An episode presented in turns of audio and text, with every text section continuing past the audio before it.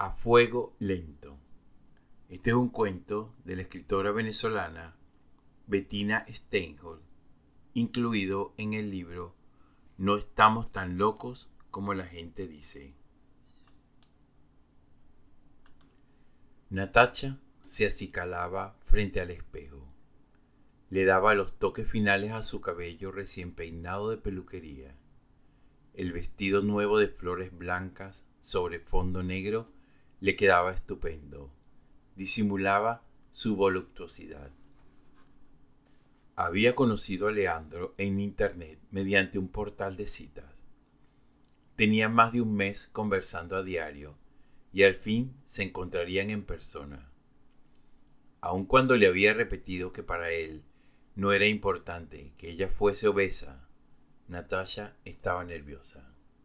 Natasha llegó a la hora acordada le indicó a la anfitriona que tenía una reserva y ésta le dijo Bienvenida, señorita. El doctor Guzmán la espera. Oh, por Dios, ya llegó, pensó. Miró la puerta del restaurante y consideró por unos segundos salir corriendo. Calma, respira, es solo una cita, se dijo. Pero la realidad era que estaba muy emocionada de conocerlo y sentía una conexión especial con él. Era cirujano, atractivo, seis años mayor que ella. Se escribían a diario por chat y hablaban por teléfono con frecuencia. Le encantaba su voz. Le transmitía madurez, confianza, paz. Leandro tenía un gran sentido del humor y compartían intereses comunes, en especial la gastronomía, el cine y la literatura. Sin embargo, no abrigaba muchas esperanzas de que aquello se pudiese convertir en algo más que una amistad, pues no tenía suerte con los hombres. Cuando la vio acercarse, Leandro se levantó de la mesa y le sonrió.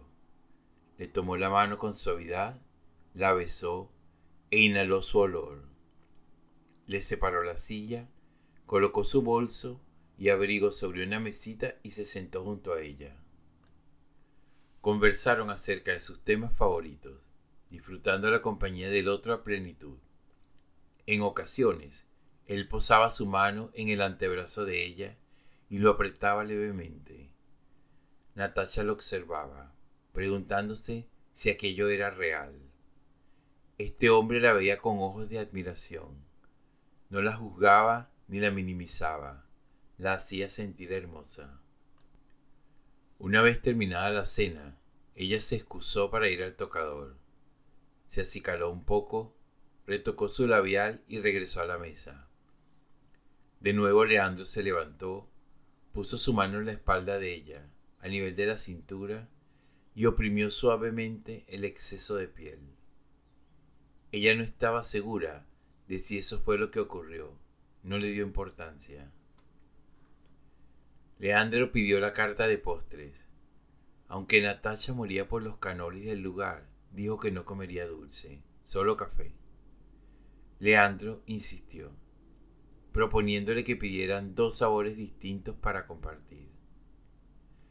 El postre es la mejor parte de la cena, ¿no crees? dijo él con picardía. Ella se sonrojó, se sintió deseada Nunca alguien había pronunciado palabras tan gloriosas como aquellas. Compartieron un canoli y un tiramisú. Aún quedaban unos cuantos bocados, cuando Leandro le tomó la mano, la acarició con sutileza y se la besó, tocándola apenas con la lengua. Saboreó entrecerrando los ojos. Ella se erizó un corrientazo le recorrió el cuerpo. Mirándola fijamente a los ojos, Leandro le dijo, Bella Natasha, me encanta como eres, tu gusto, tu frescura. Quisiera verte de nuevo. La joven no lo podía creer. Me encantaría, atinó a decir. Nunca he dicho esto en la primera cita, pero no aguanto las ganas y creo que ya nos conocemos suficiente. Tengo una idea que me ha estado dando vueltas en la cabeza desde que empezamos a hablar. Te propongo un encuentro diferente. Me harías el hombre más feliz del mundo si me permites cortar un pedazo de tu carne y cocinarla a fuego lento. Natasha sonrió incrédula. Apenas podía respirar. Te aseguro que no habrá riesgo. Lo he hecho muchas veces.